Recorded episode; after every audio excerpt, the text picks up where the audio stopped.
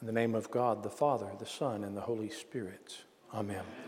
Would all the kids and the teenagers up through the 12th grade please come forward? Sit with me.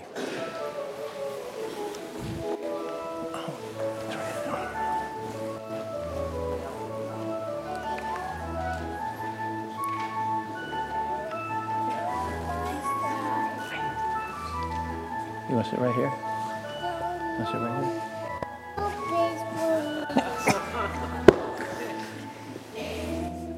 Bum, bum. I see. Who's this? Who? Pikachu. pikachu um, This is Pikachu? Mm-hmm. No, what's got this? Oh. Does Pikachu, let me ask you a question. Does Pikachu know Jesus? No. He needs, he needs to know Jesus. You have to tell him about Jesus. Uh, said yes. Oh, he's, Pikachu said yes. Said Good. Way to tell him. Way to tell him about Jesus. Do, do you know Jesus? Yes. yes. Yes. Good. I know Jesus I, too. I'm going to. I'm going to sit. Wait, y'all stay right there because I can't see any of you now. There. I know Jesus So let me ask you some questions.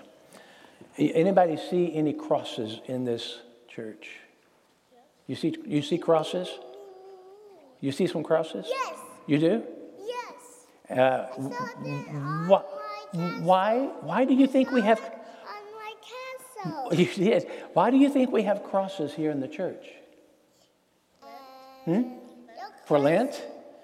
Well, we are in the season of Lent. This is the second Sunday of the season of Lent. And yes, we do pay attention to the cross, especially in the season of Lent, but we always have crosses in the church, don't we? Why do you, why do you think the cross is so important? Why? Because it reminds us of Jesus It reminds us of Jesus doing what? dying. Dying for us on the cross. Sit right here by me. Sit right here by me. You know, There we go. No, you know why you Pokemon? No, I don't know why.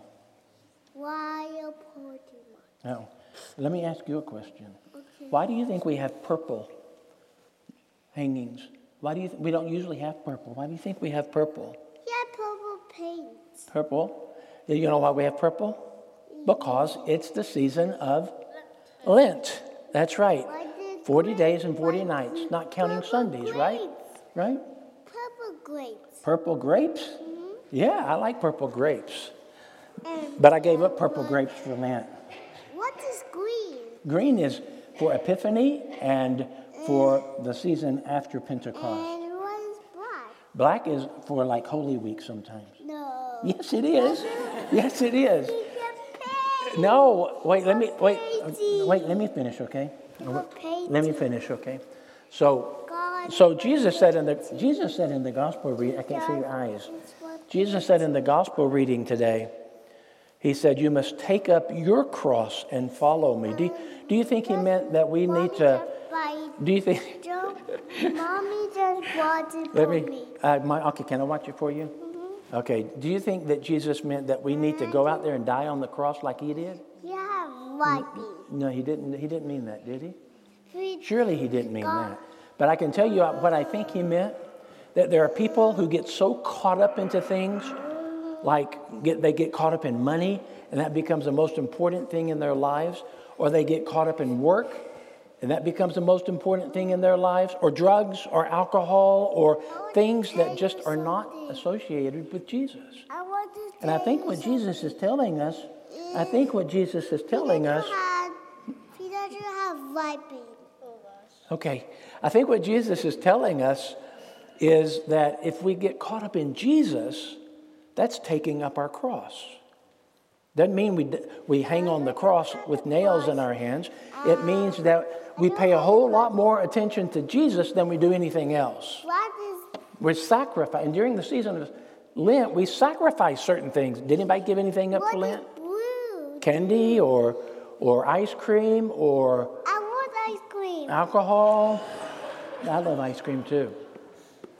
You know, one of the things we one of the things we do during Lent is we give up something. It's another way of saying, God, you're more important to me than than this.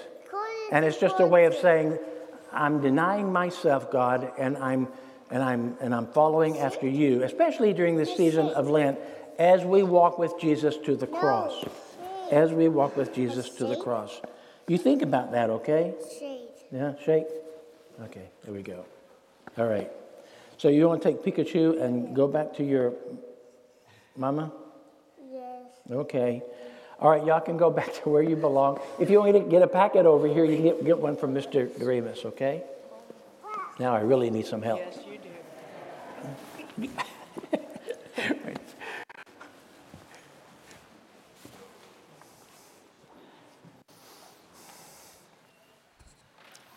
I love that little boy.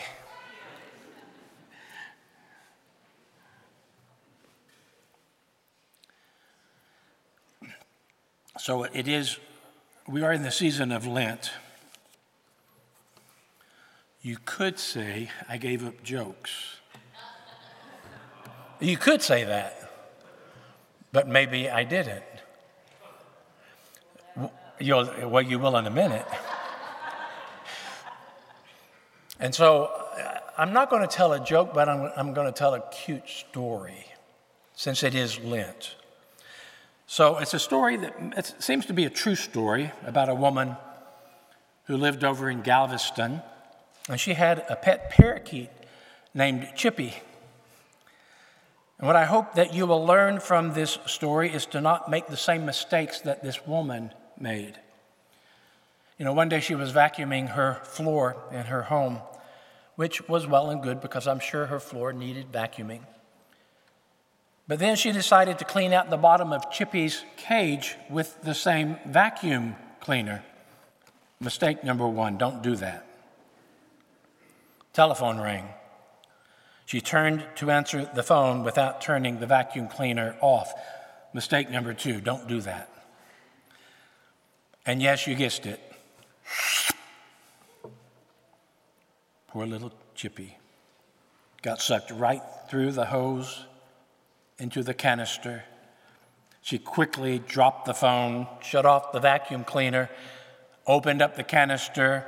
Thank goodness there was Chippy, feathers askew, dirt all over his little body, stunned but alive. As she rushed into the bathroom with little Chippy in her hand, she held the bird under the faucet, turned the water on full blast. Mistake number three don't do that. And then she spotted the hair dryer and she turned, she turned it to the hot high position. Mistake number four. The blast of hot air certainly did the trick. Little Chippy was all dry, but barely hanging on to dear life.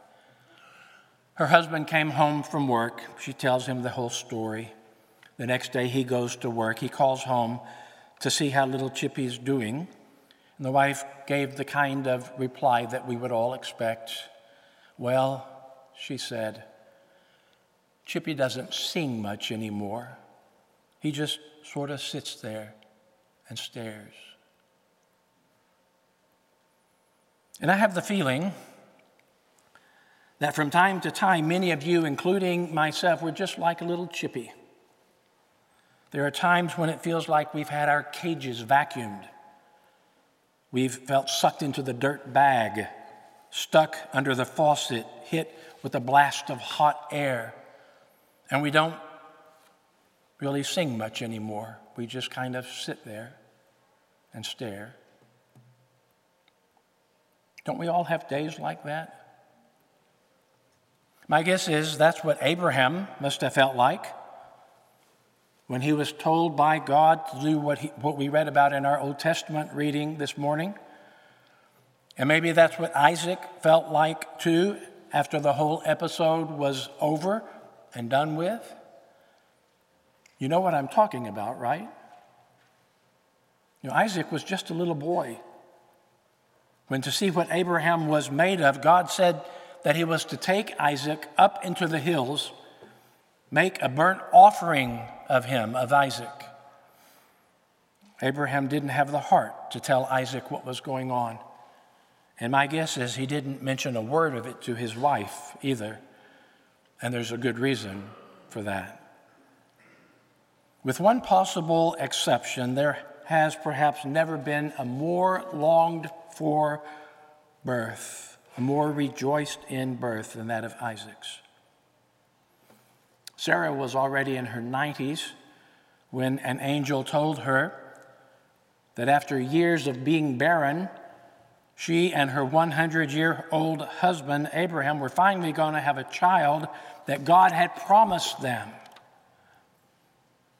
Can you imagine the household explosion if Abraham had told Sarah, honey, I'm going out for a couple days. I'm going up to the mountains to sacrifice our son, Isaac. I'll be back. No, I don't believe Abraham had the heart to tell Sarah or to tell Isaac what he was up to. And so a mule was loaded down with the things they needed for making the fire, but the sacrificial animal was conspicuously absent. And when Isaac asked about it, Abraham choked out an evasive answer as best he could, saying something like, Don't worry, God will provide a lamb for the burnt offering, my son. But by the time the wood was all laid out and ready to be lit, Isaac no longer had any doubts as to what lay in store for him. And maybe the reason he didn't fight for his life was that suddenly it didn't seem to him all that much worth fighting for. He let himself be tied up, laid out on top of the wood like an unblemished lamb. And shaking like a leaf, the old man got as far as raising the knife above his head when God spoke up at last and he said he'd seen all that he needed to see. And then Abraham looked over and he saw a ram tangled up in a bush, just waiting to be used as a sacrifice. Now, when it comes to understanding this passage, the question I hear most often is why in the world would a loving God ask a father to sacrifice his own son? I mean, it was one thing for God to command Abraham to leave his homeland, to venture in faith to an unnamed land. But it is indeed a wholly different proposition for Abraham to set off on a journey, the object of which is the sacrifice of his son. Uncharacteristically for Abraham, he sets off on this inconceivable journey without saying a word. Literally, without saying a word. Why is Abraham so silent about this command? Is this the same person who so willingly, so effectively negotiates with his kinfolk in chapter 13 of the same book? Is this the same person who so willingly, so effectively negotiates with his allies in chapter 14, with the local princes in chapter 20? Is this the same Abraham who negotiates and bargains with God himself in chapter 18? Why in the world does he fall completely silent here with the acceptance of his own son's death sentence? You know, we instinctively regard such a command from God as being out of character. This is not the God whom we know and in whom we believe. How can the God of grace, who called Abraham in the first place, be presented as the same God who calls for the sacrifice of anyone, let alone a child, upon whom all the promises of the future depend? These questions about God would, command, would that God would command such a thing it makes us theologically feel like we've had our cages vacuumed, like we've been sucked into this dirt bag, stuck under the faucet, hit with the blast of hot air. Our God is definitely not the kind of God who would command such an inconceivable, conceivable, abominable, detestable, abhorrent action from one of his creatures. That is why we wouldn't, we wouldn't think so. until we get to our second reading today, our epistle reading. St. Paul reminds us of something we tend to take for granted these days. In our society, it would be unheard of to think that our God would command someone to sacrifice his or her child. But then we remember through the words of St. Paul that our great God did not even spare his own son, but gave him up for us all. And through that sacrifice of his son, God's son, we come to find out just how much God loves us. As the old question expresses, how much does God love us?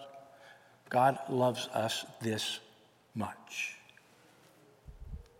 That kind of God must have had a purpose in mind when he commanded Abraham to do what Abraham almost did.